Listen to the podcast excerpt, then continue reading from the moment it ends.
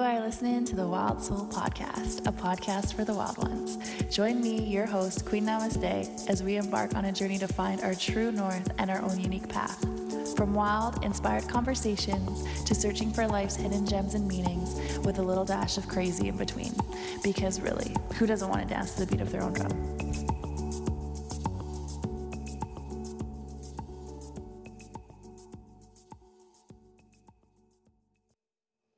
Hey y'all, what's going on? Happy hump day and welcome back to the Wild Soul Podcast with your host, Queen Namaste. I am literally so excited for this episode today. Listen, you might think that it doesn't necessarily apply to you, this story that will be shared today. But I can guarantee you that you know someone, love someone, friends of a friend, whatever. You have somebody in your life that has either had cancer, gone through treatment, has been affected by cancer in some way. And when I found out that this woman had breast cancer, I was a little bit in shock because here is this amazing positive, wonderful woman, mother, a young 31 year old mother, two little boys, yoga instructor, the whole thing. And I'm seeing that she has gotten breast cancer. And you're just like, what? What? So yeah, today I am interviewing one of my friends, Kelsey, and if you have not heard her story, you are about to and she is she is such an inspiration and more people need to know her and what she has been up to because oh my gosh, life can kick you down and it and it all depends on what you do when life kicks you down. You can either surrender or you can say, "Heck no, I'm fighting back and I'm making a difference." In not only my own life, but in other people's lives too. And that's exactly what Kelsey has done. This story is about bravery, it is about courage, it is about love and kindness. Be sure to listen to the very end to follow Kelsey and what she is up to now after everything and how it all went down. So, yeah, let this also just be a reminder too. Like maybe you think it does not apply to you, but we can always prevent stuff like this from happening to us, especially as ladies. And it's just some good tips on what to look for and what to do when or if this ever does happen to you, which I hope it never does. This is like top five, one of my favorite interviews that I have done. So I'm excited for you all to listen in as well and hear this girl's story. Let's get it.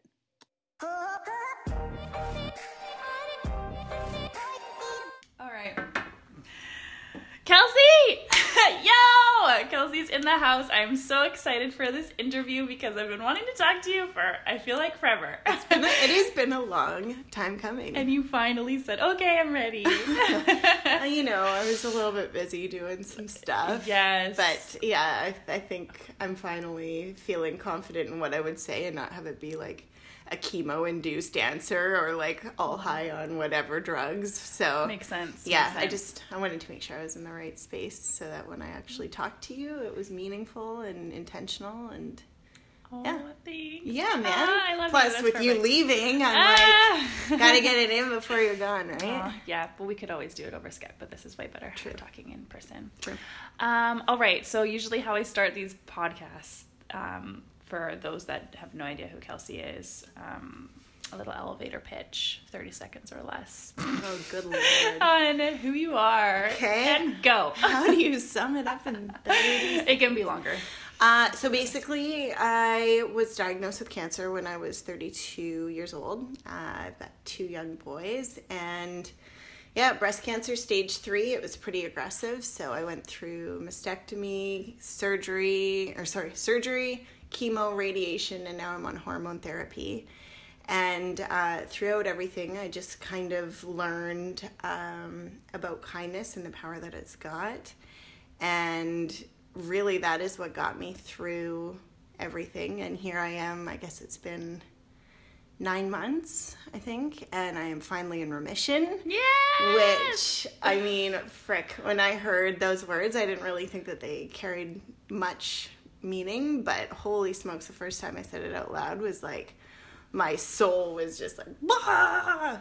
So yeah, I'm just trying to spread a message of kindness and and positivity, and I'm trying to figure my own shit out at the same time. So Ugh, I just love it. that's my pitch. Ah, that was great. oh my gosh. Okay, so we'll go into your story, but go back, I guess, a little bit to the beginning of where we um, met each other because I remember meeting you and I remember that I was like, this girl is so cool. She just had a baby and she's doing yoga teacher training I'm literally batshit crazy. Yeah. I don't know what the hell I was thinking. you're pumping and dumping. Oh my like- god! So yeah, Shannon Yeah. and I met.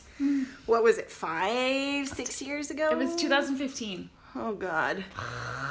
So yeah, yoga teacher training with mm-hmm. Naked Truth, mm-hmm. and I had had my second son like two weeks before we started teacher. Two training. weeks before. Yeah.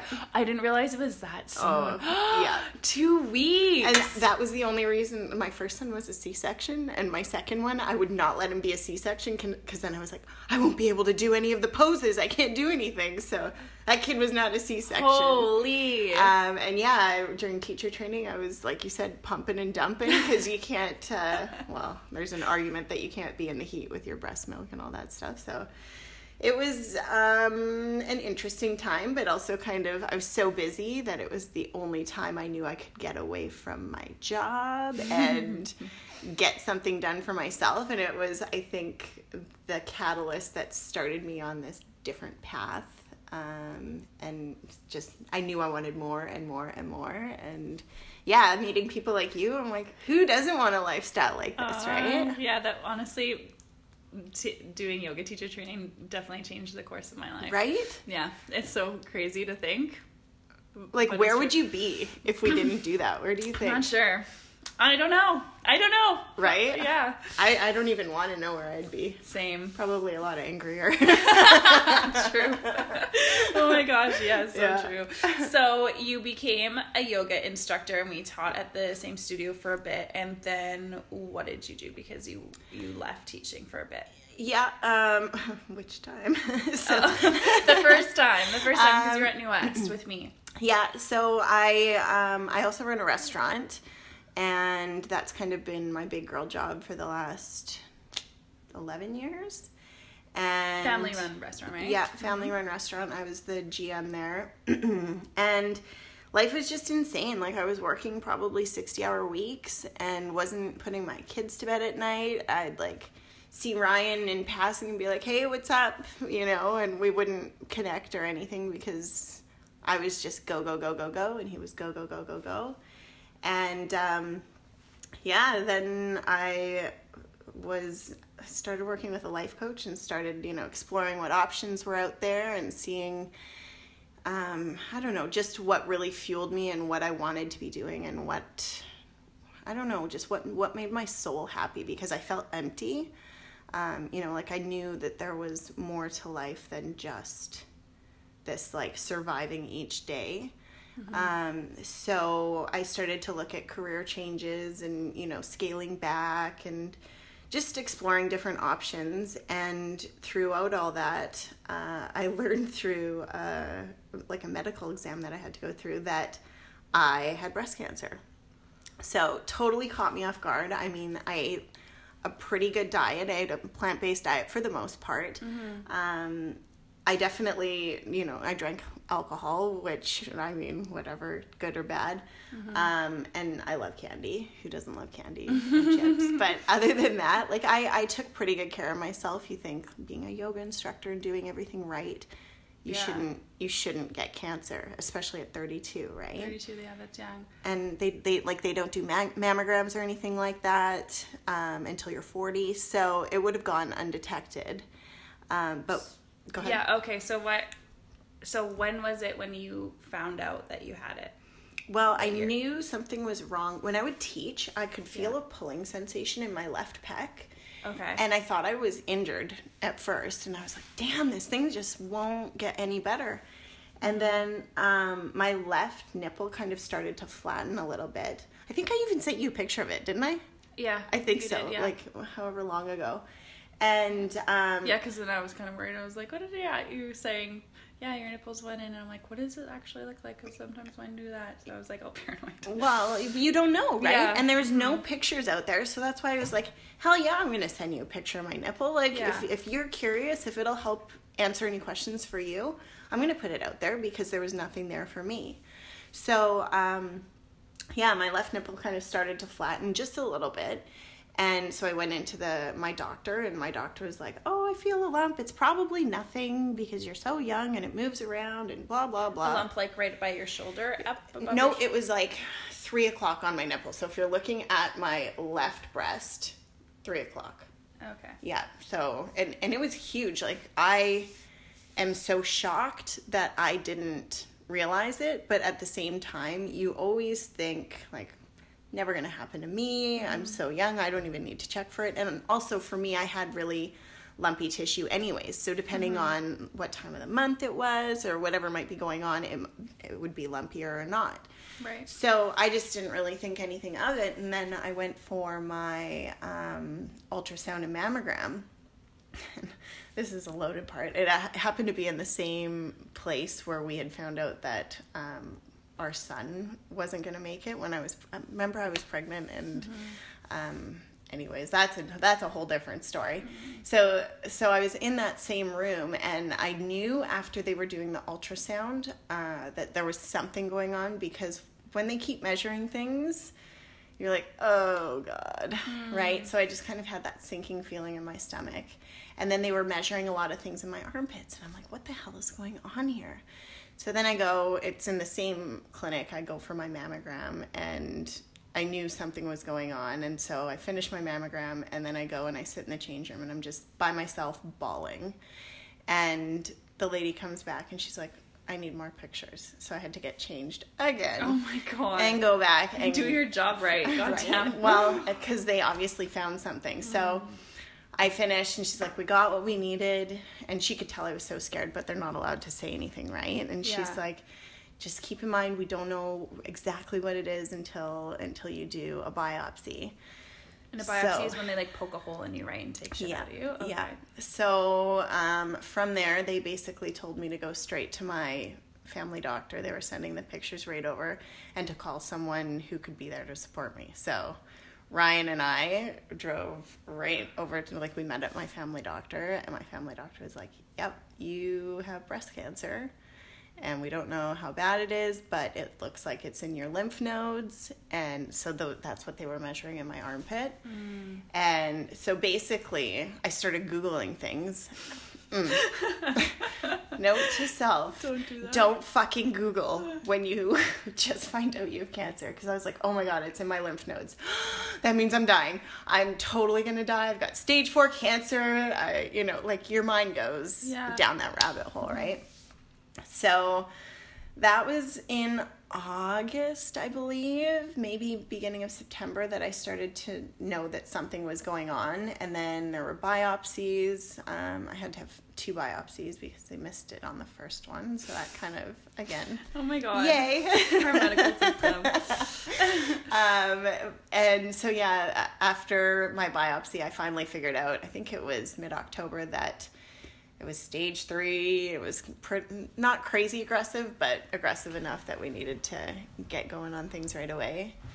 Um, And- okay, so for someone that doesn't know anything about cancer, like the stages, how many stages are Mm-hmm. There's there and what do they mean? So there's four stages. Um, I don't know what the lower ones are because I was obviously like Yeah, pass those. Who yeah, I like, yeah. I don't really care about these. Yeah. Um, but yeah, stage three, I was bumped up to stage three because of the size of the tumor and because the amount of lymph nodes that were involved. So I believe if you if it's under a certain di- diameter and under four lymph nodes that are involved, you're two, stage two. But yeah, because I had so they took out nine lymph nodes and six of mine were positive for cancer.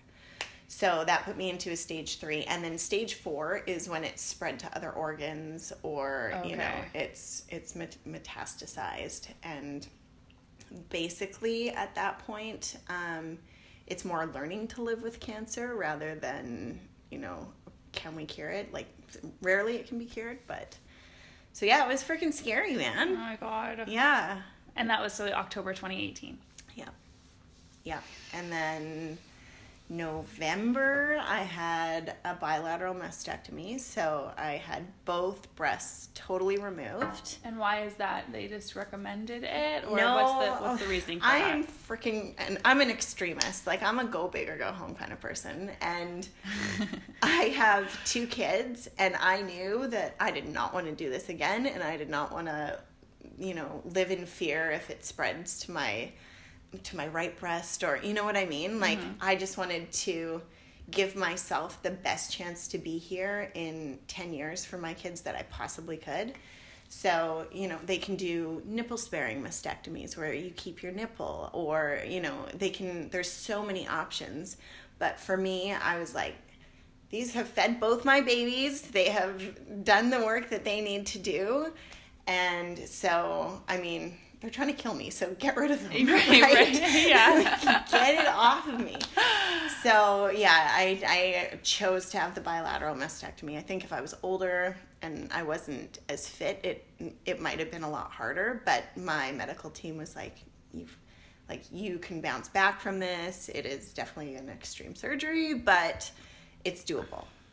So uh, I also chose to do reconstruction at the same time. So what that means is that um, the general surgeon came in and did my mastectomy, but then I also had this awesome plastic surgeon come in and put these tissue expanders in under my muscle. And so, what we would do is after the surgery, I'd go in weekly and he'd find there's a little port on them that he would use a magnet to find, and he'd fill them with saline. And so, what that would do was create space so that down the road, once I'm done chemo, radiation, all that stuff, um, these tissue expanders can come out and an implant can go in, and I don't have to basically start from nothing and try and do a whole bunch more surgeries. Okay. So I saved myself a couple of steps, but it was a little bit more challenging at the time. So yeah, Cool. I mean, I, know, I don't right? know. You're like, how how do I swallow all that? a lot of information. Oh my gosh. Okay, so I remember that, and I just couldn't even like hearing that. I couldn't even believe that that fucking happened. But you know the cool thing that happened with that. So, right when I was diagnosed, I was like, "Oh my god, this is like the worst thing that ever happened to me. How, how the fuck am I gonna get through this?" Right. Mm-hmm. So um, I started asking my friends online just to start doing random acts of kindness and to tag me in them with the hashtag kindness cures. And then what I would do is like when I was up late at night, being unable to sleep and going down the rabbit hole and just freaking terrified, instead of Googling how cancer was going to kill me, I'd watch these moments on repeat of things that people had done that were kind. And it, like the fact that this mean, dirty cancer was not getting anything more from me and that it was inspiring all this goodness made my heart just feel so, so good. And then it also gave me this strength that I think really started to fuel my inner fire. And I was like, holy fuck, I can do this. You know what I mean? Mm-hmm. And I just saw it start to grow like wildfire. And it, there were people who I'd never met in my life who started reaching out to me, being like, you know, I that your story touched me. This is what the random act of kindness that I did, and it just it really took off. And I think that you know, even still, I have them saved on my on my highlights, and I go through them all the time if I'm having you know moments of fear or if I'm scared. Um, I will just look at all the good that has come from this crappy thing mm-hmm. and I remind myself every day that it's a choice. You know what I mean? Like I could I could sit there and I could be pissed off and scared and sad and oh my god, like why did this happen to me? Or I can say fuck you. This is like I'm going to make this the best thing that ever happened to me. And and that's what I've been doing every single day since. And I mean, like, don't get me wrong. There have been days where I've been curled up on my couch thinking, like, oh my god, I can't do Oh, this. yeah. Like, chemo was so hard. Yeah, we can get Um, into that. Okay. but yeah, like, the the fact that I think I knew there was this community behind me and this tribe just rallying behind me made me feel so much more powerful. And I think, I don't even think the people who did the acts of kindness know the effect that it had, not only on the person who they were doing the kindness for, but on my life and on my story. It just, it changed the kind of person I am for sure.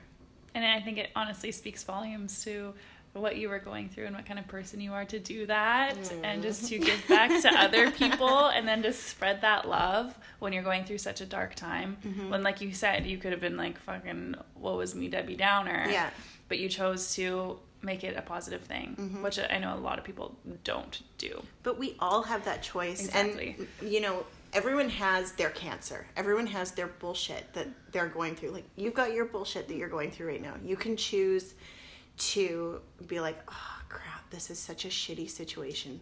Or you can look at it and be like, holy crap, look at the power I have in this situation. Look at what, like, I can choose every day what I'm to fill my day with because my body is healthy, my mind is healthy, and I can do whatever the fuck I want to do. Right? Yeah.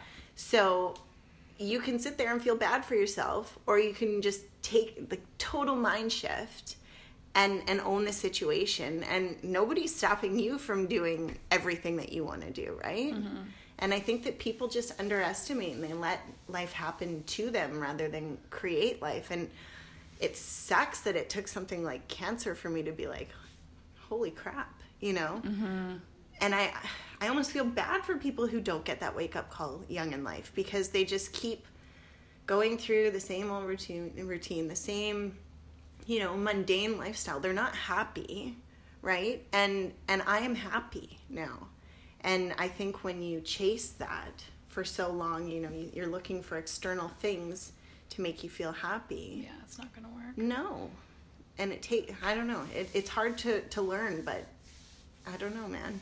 So before you got cancer would you say your life was like stressful or like all over the place. Like I was a hot back. ass mess. okay, and yeah. like I mean, still some days I'm a hot mess for yeah. sure. Don't get me wrong. Like mm-hmm. I still I still lose my mind, and I'm still a bitch to Ryan some days. Like he's like, "What about kindness cures now?" I'm like. Not right now. you know what I mean? So yeah. I'm human too. I I don't live my life like a saint, mm-hmm. but yeah, I am I think I'm just so much more present in what is happening and not reacting to life, but creating life. If that makes sense. Yeah, and you you said you think you were more like just reacting before, and oh, the yeah. cancer was like, oh hey bitch, like wake up call, like. Oh my god, hundred percent. Yeah, hundred percent. Like I think you never really appreciate things until you have the the chance of losing it, mm. and then for me, like the thing that killed me was the idea of my kids growing up without a mom and Ryan having to do it on his own. Aww, you know what I mean? Like yeah. it just it made my heart ache and just just so much loss and so much sorrow. And so um, I I knew too that how I dealt with the next eight months of my life or whatever, my kids were gonna look at it because they're so young right now. Mm-hmm. Yeah, what are their ages? Five and five and well, almost five and almost eight. Eight, yeah. Yeah. So how I dealt with this situation, I think, would be fundamental in forming how they're going to deal with future stresses and future, you know, anything oh, that's yes. thrown their way. So. Um, it's such a good role model. Well, it's scary knowing that you've got two little ones looking up to you and looking to you for guidance when you have no fucking idea what you're doing yourself, mm. right? Like, I don't know how to get through this. And, you know, there's, have I done a lot wrong? I mean, probably, you know, I've lost my shit on my kids and I've been tired and. Yeah, every mom does though. A hundred percent, but I think cutting yourself some slack and knowing that we all do mm-hmm, is we're only human, right? one person can only do so much. It's true. So I lose it. right. So I think yeah. just knowing that they were looking um, to me, um, I wanted to make sure that I came at it from a stance of calmness and intentionality and and knowing like showing them that we can choose how we react to it right yes. so can't control your circumstances but you can choose what you do in them right exactly yeah Oh, I know. I'm sorry. It's so heavy. Man. No, but it's it's not because it has a good ending. so okay, so you have cancer, and then you're like, fuck. So my question is, you you go to the doctor, and are they like, we gotta do chemo right now? Blah blah blah blah. Like, what was going on in your head? Because you probably had a lot of people coming at you from whichever Oh which way, like, do this, do that, just eat raw food, don't do chemo, like all this Literally, the second you get cancer, everybody gives you a book. Like everybody, and no offense to the people who've given me books, but I haven't read them. Oh, okay. but yeah, everyone has an opinion on what you should do. Mm-hmm. And yeah, you should cut this out of your diet. You shouldn't do this. You should do that. And I think that everything has a time and a space. And some things are right for some people. So for some people, chemo is not the right choice. That's cool. You know your body. You know what's right for you. Um, for other people, you know, they they they really want to go the surgical, chemical, wh- whatever route, and that's okay too. It's I think the most important thing when you're going through treatment and when you're creating your treatment plan is knowing that you have choices and knowing that you're the one who has to deal with them, nobody else. So I like I explored not doing chemo and trying to like the whole Chris Beats cancer idea.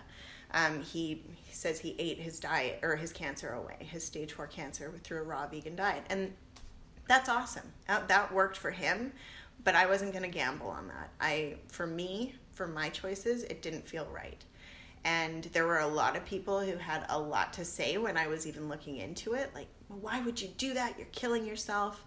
And so then I felt like I had to carry that weight too. So I think freeing yourself of what other people think about what you're doing is just so liberating. Like, you don't have to walk in my footsteps. So you don't get a say mm-hmm. in how I am choosing to deal with this Hundred percent. you can you can voice your opinion and if i feel like listening that day. I might but i probably won't. Yeah.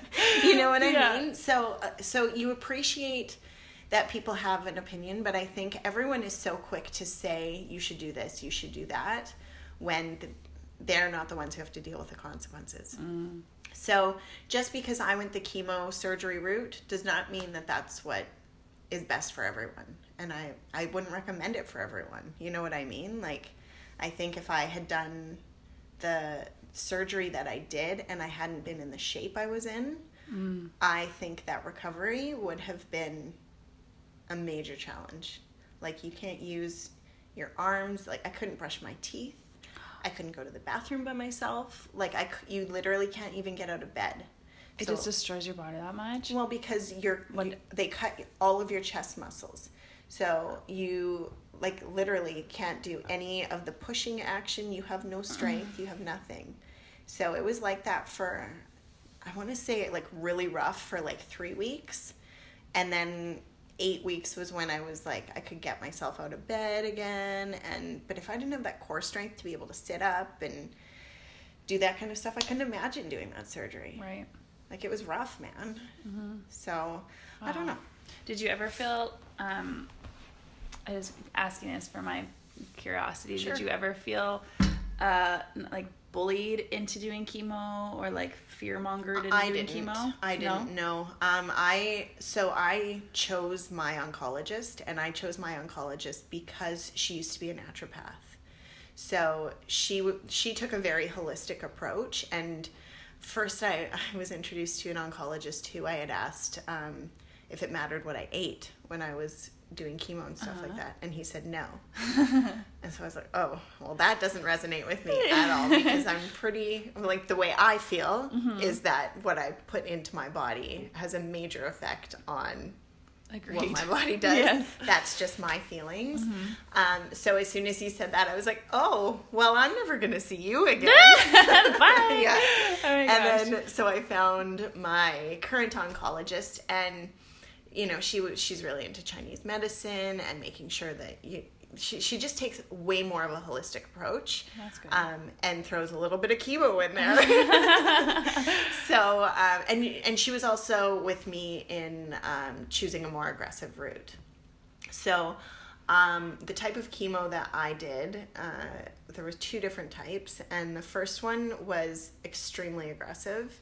Um, it's called AC or the Red Devil for short because Ew. I know it's like a bright red color, and um, yeah, it scared the shit out of me. Like when you see this this chemical being injected into you, you're like, oh my god, I feel like a science experiment gone Ew, wrong. oh my right? gosh, I couldn't even imagine. just so terrifying. Yeah. But I tried to again, like shifting perspective. I was like, "Oh my god, I'm so scared here," but I didn't want to be scared. So I instead I shifted it to thinking like, "This is my army. Like this red. We we called it my red soldier, um, because yeah, it went to work for me and it kicked the shit out of the cancer. So even just like that little perspective change, rather than being terrified and feeling like a victim, I was like, "Fuck yeah! I feel so strong and so empowered." Right. Good for you. So yeah, for those because I didn't really know what chemo looked like or anything like that. So when I was watching your stories, I was like, oh, that's how it goes. Because when I thought of chemo and radiation, I thought you were in like this big machine and like Mm-hmm. I know you have no idea, right? You don't know what it is. So chemo is just like an IV, basically, right? Yeah. You sit down and you have this IV go into you for how long? It totally depends on the type of chemo, Okay. and it doesn't necessarily have to be an IV. Um, I had what's called a PICC line, so I had a, a line put into one of the veins in my upper arm, Okay. and that stayed there permanently, um, Like all day, all night. all day, all night. And it had like I have a picture of it posted on there too. Um, but you would have to go for dressing changes, and it couldn't get wet, and it was. what the? Fuck? Yeah. Oh my god, couldn't get wet. How do you shower? I mean, with a plastic bag on your arm, Mm. and so that was really fun. And then you can't like you can't lift anything with that arm because it can come out, and it was just like it was annoying. Mm. Um, but some people love their PICC lines because then you don't have to get poked and prodded and all that stuff. So how long did you have that in there for? So I had that in for my first four treatments because that type of chemo is really corrosive to your veins, and they don't want to have it go in your lower veins because it, if it if it comes out of the vein, it can do damage to your skin. Um, so um, I did it for the first four, and then I switched to a different type of chemo because I had finished that regime that was less corrosive, and so um, as soon as I finished that that last one of the aggressive type, I had the PICC line pulled out because I was like, this thing sucks, I hate it. So then I did the rest intravenously, so through an IV. And how long was that that you had to sit there? Because you go to the hospital and get it done. Yep, yep. So I would, for one of them, it was like three and a half hours. Three hours. Yeah, man. Wow. And then the other one was, I think it was only an hour and a half, but I also did cold capping. Yeah, because yeah, when you think about people doing chemo, they're bald and they lose their hair, but your hair is beautiful. You have so much of it. It's Yeah. it's coming. Yeah. It's coming along. Yeah. Um. So the cold capping is. I'm so shocked that more people don't know about it. Um. And I think a lot of oncologists thought that it didn't work. Mm. Um, mine was like that. And when I mentioned that I wanted to do it, she was like, "What the heck are you doing? It's not going to work, but you can try it." the naturopath lady. Yeah. So um, basically, what it is, there are these ice caps that you rotate through, and you wear it an hour before chemo, all the way through chemo, and then five. I wore it for five hours after chemo, and you have to switch it out every thirty minutes to make sure your scalp stays at minus thirty-eight degrees. So it's freaking freezing. On your head. So do you have a headache? Oh, a headache, frost. Like I got frostbite my first time because I didn't cover, proper properly cover my forehead. So So it hurts. Then. I mean, it's it's not like you're sitting on a beach in Mexico, right, right? but like a thirty negative thirty eight. Yeah. So wouldn't that like just make your whole body cold? Oh yeah, and and I was getting chemo in December too, so I was just like permanently frozen. Oh my goodness. Um, but the idea is that it freezes your hair follicles, so the chemo drugs don't penetrate the hair follicle, and hopefully it preserves your hair.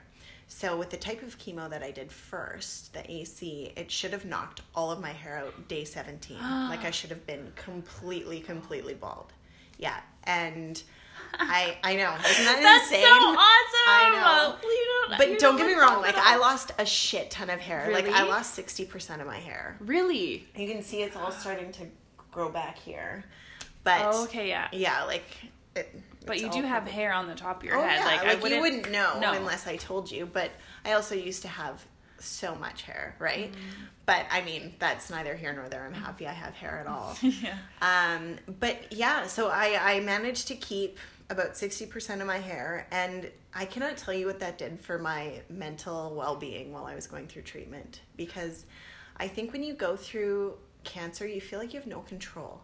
You know, your body, you're kind of like given up to everyone else, and everyone's like poking you, doing this, doing that, doing this test, doing that test, and you have zero control. And for me, the fact that I could tell who I was sick and who I wasn't sick to, like if you saw me, you saw me tons during chemo. Mm-hmm. You wouldn't know I had cancer. Nope. You would have no freaking clue Nope, you did not look sick. right?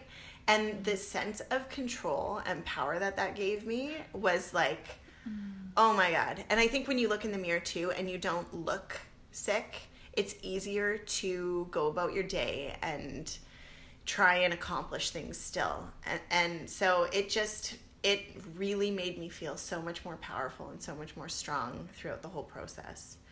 Um, so yeah, after that, my oncologist recommended it to another girl, and I got to cold cap another girl. Um, so my goal is just to try and spread awareness about that, that it's an option for women. How'd you find out about that? Instagram, Really?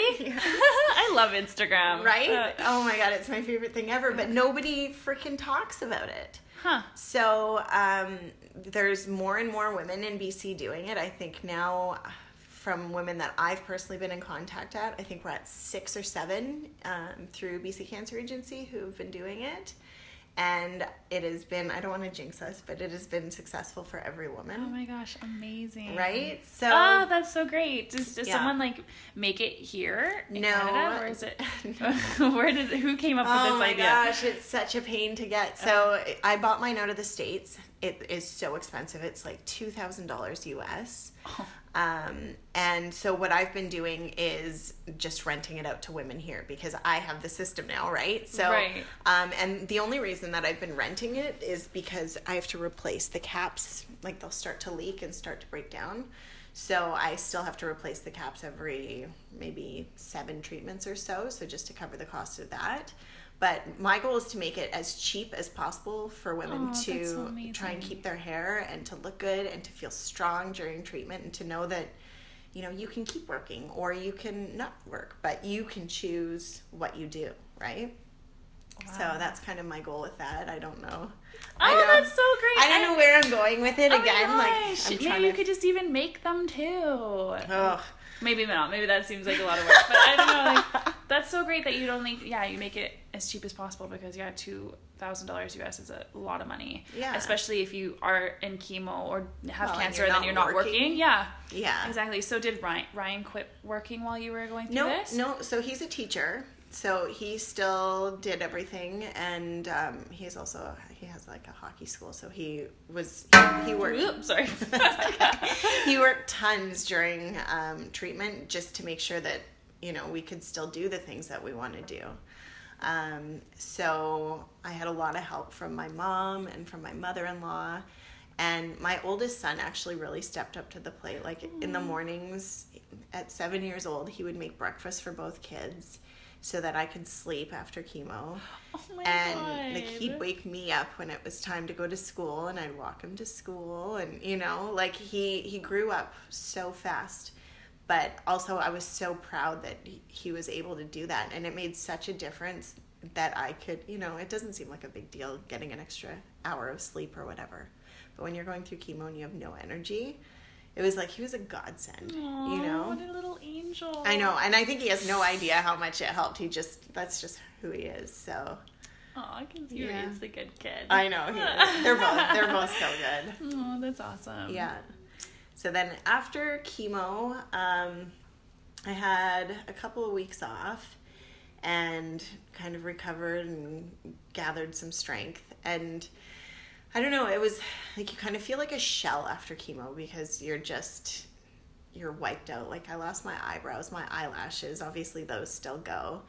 Um, You lost all your eyelashes, oh yeah, yeah, and all my eyebrows. but your eyebrows look great. Oh, they're microbladed. like, like did best the, thing I ever Did you have them did. microbladed before? Hell yeah, I did. Oh, okay. Yeah, and thank God I did because otherwise, like, oh man, I, I would have looked rough for sure. but yeah, um, then I did my I did five weeks of radiation, and so what Is that in a machine? That's in a machine. So you lay on a bed And, and, zoom you into that little hole. not it, it goes around you. So it's like this big. oh. It Oh. looks like a spaceship that just kind of like an X-ray machine, Okay. and it it goes around you.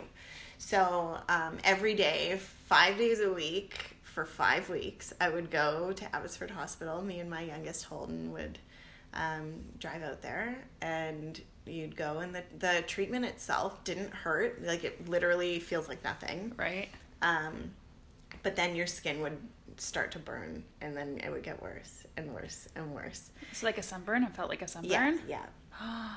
So I after the five weeks, I thought I like I was like, oh my gosh, my skin's not that bad. But then you continue to burn for up to ten days after. So by the, by the end of it, my skin was super burnt and was like peeling off and like black in spots. Black. Yeah, like it was. It did not feel good, but at the same time, it. I think you learn that nothing's permanent. So Right. I knew it wasn't gonna last forever. So, yeah, it sucked, but.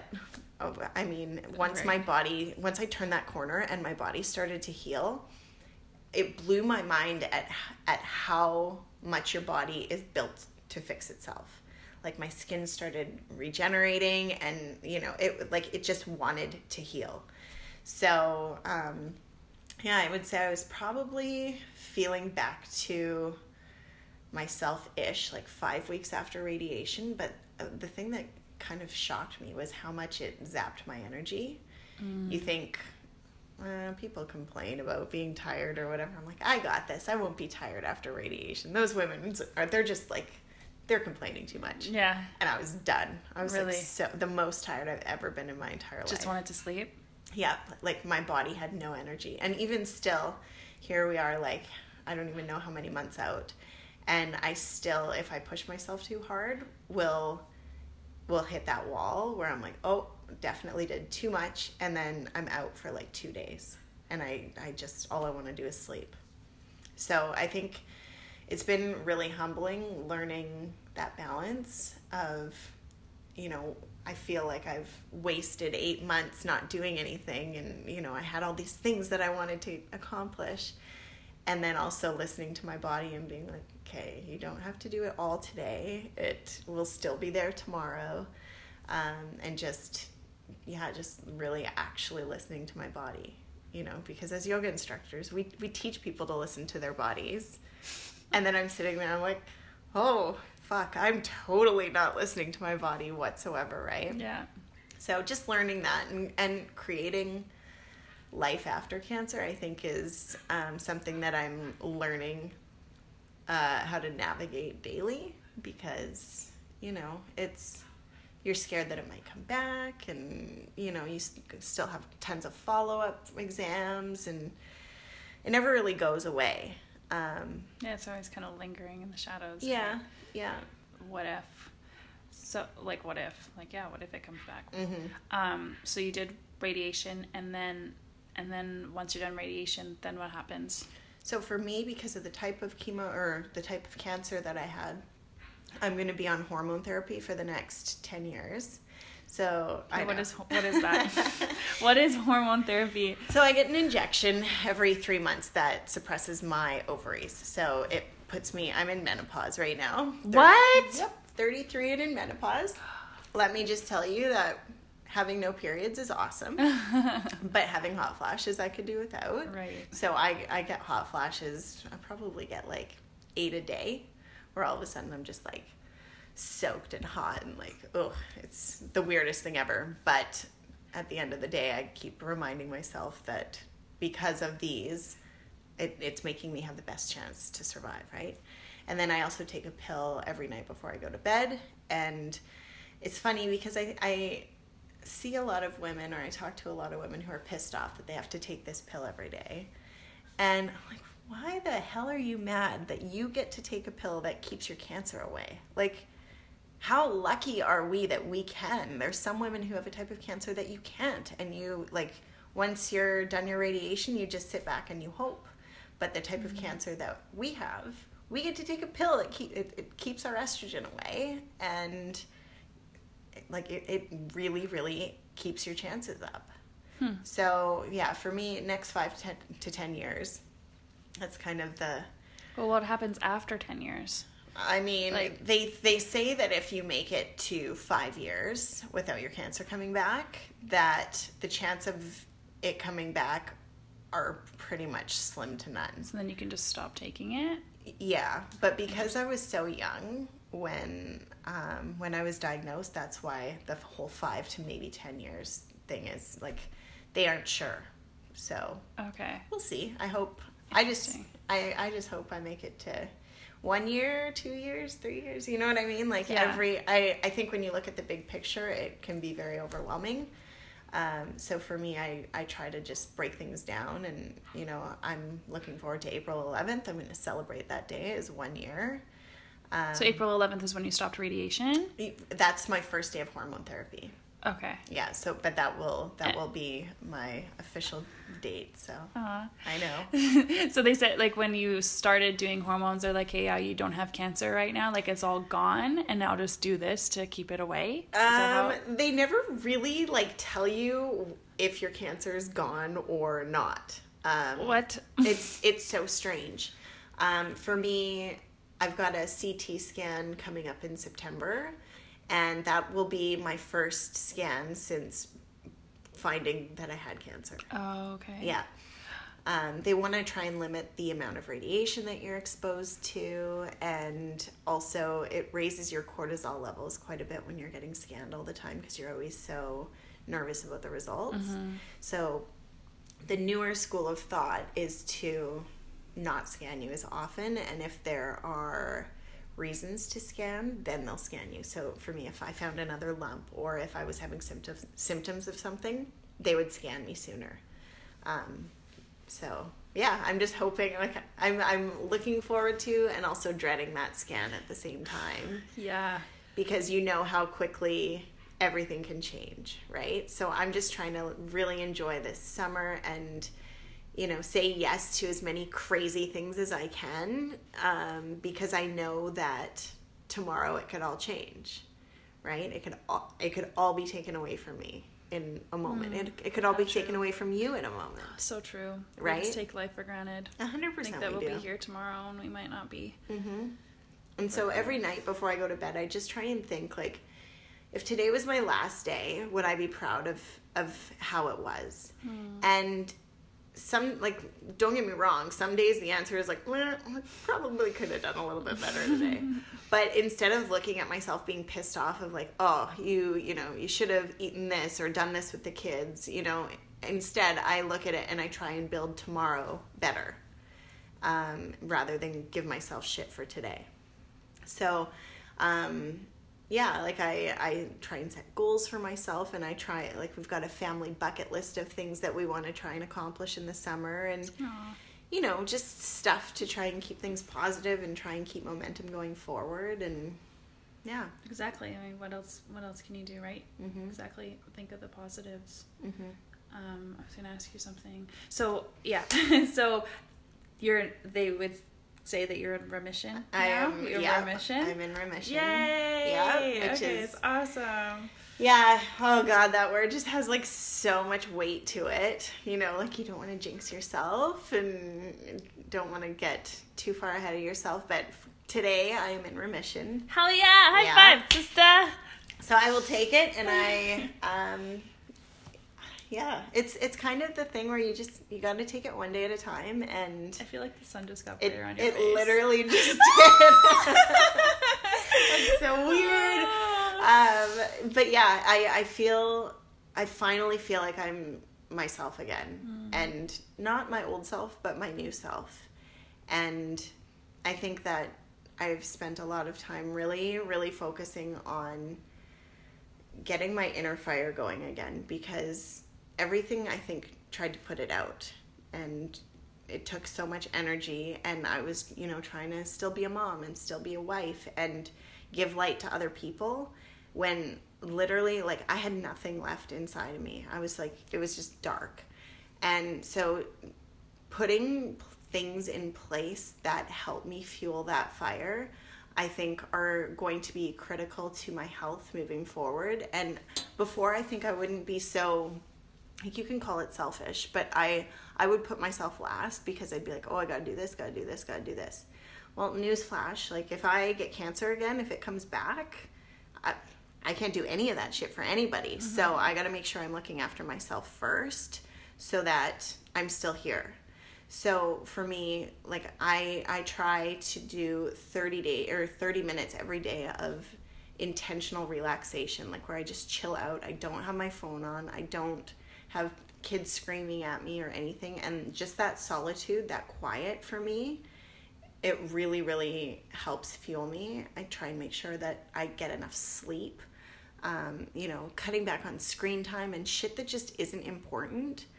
Um, I think are all things that are really, really important to your well-being because so often, you know, we want to we want to be a light for other people and we want to shine for other people, but you cannot do that if your inner fire is not bright. Mm-hmm. You know, so yeah, if your cup is empty, hundred like, percent. That's such cancer or not. That's such a good way to look at life. Like help yourself first before you help others, mm-hmm. and make sure you are full, mm-hmm. or else you won't be able to give. Like, and it's hard to do though. Oh yeah, you know? like you you you do feel selfish. You do feel guilty, and that's why I said you've got to let go of that guilt because it is not doing you any good. It is not helping anybody. It's hindering everything, right? Yeah, so just so shedding that guilt, um, I think is it's just so freeing and, and it gives you like you can almost give yourself permission to look after yourself, right? And I don't know, especially for someone like you, you're young, you're healthy.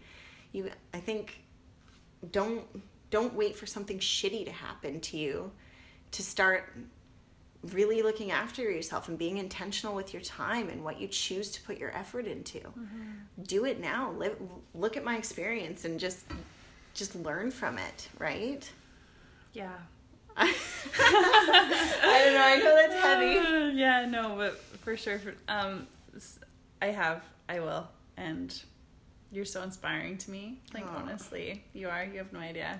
Well, it goes both ways. I always, when I was um, like sick and laying in bed, I'd always look at your posts and live vicariously through you. I'd be like, oh my gosh, so much light, so much love, oh, and yeah, like I, I just love how, how crazy you are, how, how free you are. You know, I love that you chase your dreams, and even this podcast, like, good for you for stepping out and for having the courage to do something that fuels your soul and that makes you happy and that spreads light for other people. Yeah, that's all it's about. Just wanting to spread it, spread it around, right? And people are like, "Do you get paid for it?" I'm like, "Nope."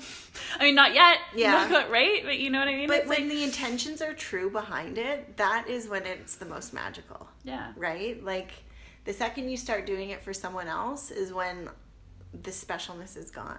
True. Right? But yeah, like some of your interviews I listen to just make me freaking laugh, right? so the fact that you're sharing that, don't stop. Like I I love what you're doing. And, you too. I love what you're doing and don't ah. stop. You had to continue this kindness cures because it's literally amazing and it is life changing. Thank you. It is. that means so much, you know. I think it's easy to be insecure in what you're doing and not knowing where it's going to lead. And some days you just have to have faith and keep going one day at a time and and then all of a sudden you look back and you're like holy shit like I beat cancer or I accomplished this. Like you look back and you've climbed the mountain. It's so fucked up just by, you know, one day at a time, one day at a time, taking constant steps. It's crazy what you can accomplish. Yep. Yeah. That's it. That's all I got. I was gonna ask you one more thing. So like sure. now that like you're um in remission, like mm-hmm. what is life for you now? Like are you back to work? Did you change your diet? What's next for you? Oh God. I knew the answers. No. Um it's funny you ask. Like I, I've got um a lot of random little things that I've kind of started to do and that I'm working on. Um, probably the thing that I'm the most passionate about right now is I'm writing a course for women who are going through cancer. Fuck yeah. Yeah. Fuck yeah. yeah. yes. So because I just I was so scared and so mm-hmm. alone and I couldn't find any resources out there. Like I wanted to see what are what are my boobs going to look like after a mastectomy and you cannot find anything out there because they're all just medical diagrams. Like no, I want to know from another woman what what's it going to look like or what's it going to feel like? So um, i've been working on this course uh, and i'm hoping to have it out beginning of october. Like an online course? an online course yes. And Yes, queen, yes. yeah so uh, it's fun. I feel kind of a bit like a mad scientist when i'm working on it because i'm like i can't stop i can't stop because there's just so much so much goodness in it. And really it's just the same idea. I hope to just give women hope and inspiration and let them know that they're not alone and that they can choose to make this diagnosis the best thing that ever happened to them. Mm-hmm. And like literally I, people ask me oh like would you change it? And i if i had the choice of going back and not going through any of this cancer or anything or living my old life like i i would 100% choose cancer every time. And i know how like trust me i get that sounds super fucked up that, that i would choose to have cancer. But it has changed my life in all the best ways because i let it. Mm-hmm. Right? I, I got out of my way and i just like i would never have created this course. I would never have learned the lessons that i'm learning. So i don't know what it's going to look like i don't know what the future holds but it's it is where my soul is feeling pulled and i hope that it can help other women who you know were up at four o'clock in the morning not being able to sleep because they were so scared that and if i can do that for one woman then literally that is all I wanted to do. So, Wow. yeah. Wow. That is so cool, Kelsey.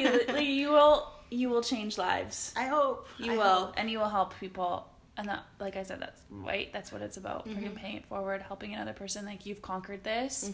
Go back and help others do the same. Mm-hmm. Yeah. Right. Yeah. I, f- I just feel lucky to have um, the opportunity to be able to because it could have gone the other way. Mm-hmm. Right. And so the fact that, oh oh, tears are coming. Mm-hmm. The fact that I got the chance, I feel like I don't want to waste it for other people. So, sorry. Don't and I hate emotions. I hate feelings. Shut up. They're awesome. Oh my God, get lost. Um, but yeah, I just, I truly just want to make life better for other women who are terrified because it, it's gonna be okay, you know. So that's all I got. Oh, I'll keep you. Obviously, I'll keep you posted on, on like how things go with it and that. But yeah, I just, I, I think I'm gonna be heavy into, um, just the breast cancer world and obviously continuing my practice. I'd like to, um, I'd like to work with some amazing instructors that I met at Wanderlust in Whistler, and yeah, I just I think just continuing to explore life and figure out what it's all about and be happy and live live every day as much as I can and just like soak it all in while I'm still here because I don't know how long I've got. Oh my gosh. Yeah. Kelsey. Where can people find you and stalk you and all that shit? Oh, plug yourself. gosh. Shameless plug. I hate plugs. I hate them. I'm on Instagram. What's your Instagram Find handle? me on Instagram. What's your Instagram Ugh. handle? At vibrant.yogi. And So don't you have a website or a blog I do. I do. Yeah? They can go find it. I, I'm not. I don't know. I feel so weird. yeah, but you're gonna have to do that with your course. I will when it's ready. When it's ready, I'm I so will. excited. I will So, share the fuck out of that shit. Thank you. I really appreciate I it. Shan. appreciate you. I'm so happy we got to have this conversation Oh. in this light. I know, right? Yeah, sun, there it is. sun is shining. It's perfect. Love you, sister. Okay, thanks, baby. Namaste. Namaste.